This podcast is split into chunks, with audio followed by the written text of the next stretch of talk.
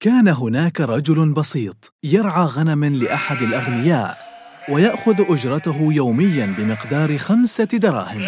وفي أحد الأيام جاء الغني إلى الراعي ليخبره أنه قد قرر بيع الغنم لأنه يود السفر، وبالتالي فقد استغنى عن خدماته وأراد مكافأته، فأعطاه مبلغاً كبيراً من المال، غير أن الراعي رفض ذلك وفضل أجره الزهيد الذي تعود أن يأخذه مقابل خدمته كل يوم، والذي يرى بأنه يمثل مقدار جهده. وأمام اندهاش الغني واستغرابه، أخذ الراعي 5 دراهم وقفل عائداً إلى بيته.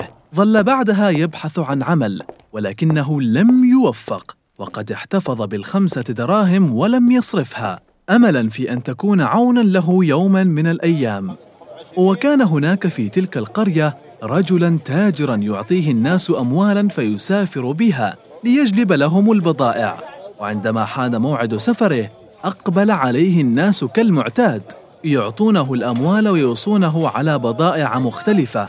فكر الراعي في أن يعطيه 5 دراهم علّه يشتري له بها شيئاً ينفعه، فحضر في من حضروا. وعندما انصرف الناس عن التاجر أقبل عليه الراعي وأعطاه 5 دراهم.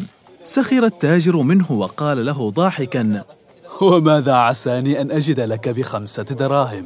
فأجابه الراعي: خذها معك، وأي شيء تجده ب5 دراهم أحضره لي.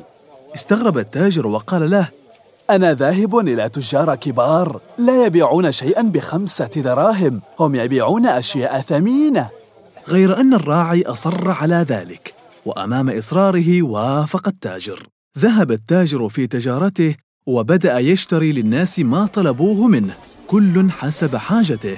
وعندما انتهى وبدأ يراجع حساباته، لم يتبقى لديه سوى 5 دراهم التي تعود للراعي، ولم يجد شيئا ذا قيمة يمكن أن يشتريه ب5 دراهم سوى قط سمين كان صاحبه يبيعه ليتخلص منه، فاشتراه التاجر وقفل عائدا إلى بلاده. وفي طريق عودته مر على قرية فأراد أن يستريح فيها، وعندما دخلها لاحظ سكان القرية القط الذي كان بحوزته، فطلبوا منه أن يبيعهم إياه. واستغرب التاجر إصرار أهل القرية على ضرورة أن يبيعهم القط، فسألهم فأخبروه بأنهم يعانون من كثرة الفئران التي تأكل محاصيلهم الزراعية ولا تبقي عليهم شيئاً، وأنهم منذ مدة يبحثون عن قط لعله يساعدهم في القضاء عليها، وأبدوا له استعدادهم بشراء القط بوزنه ذهباً. وبعد أن تأكد التاجر من صدق كلامهم وافق على بيعهم القط بوزنه ذهباً. وهكذا كان. عاد التاجر إلى بلاده، واستقبله الناس وأعطى كل واحد منهم أمانته، حتى جاء دور الراعي فأخذه التاجر جانباً وأصر عليه أن يخبره عن سر 5 دراهم ومن أين تحصل عليها. استغرب الراعي من كلام التاجر، ولكنه حكى له القصة كاملة.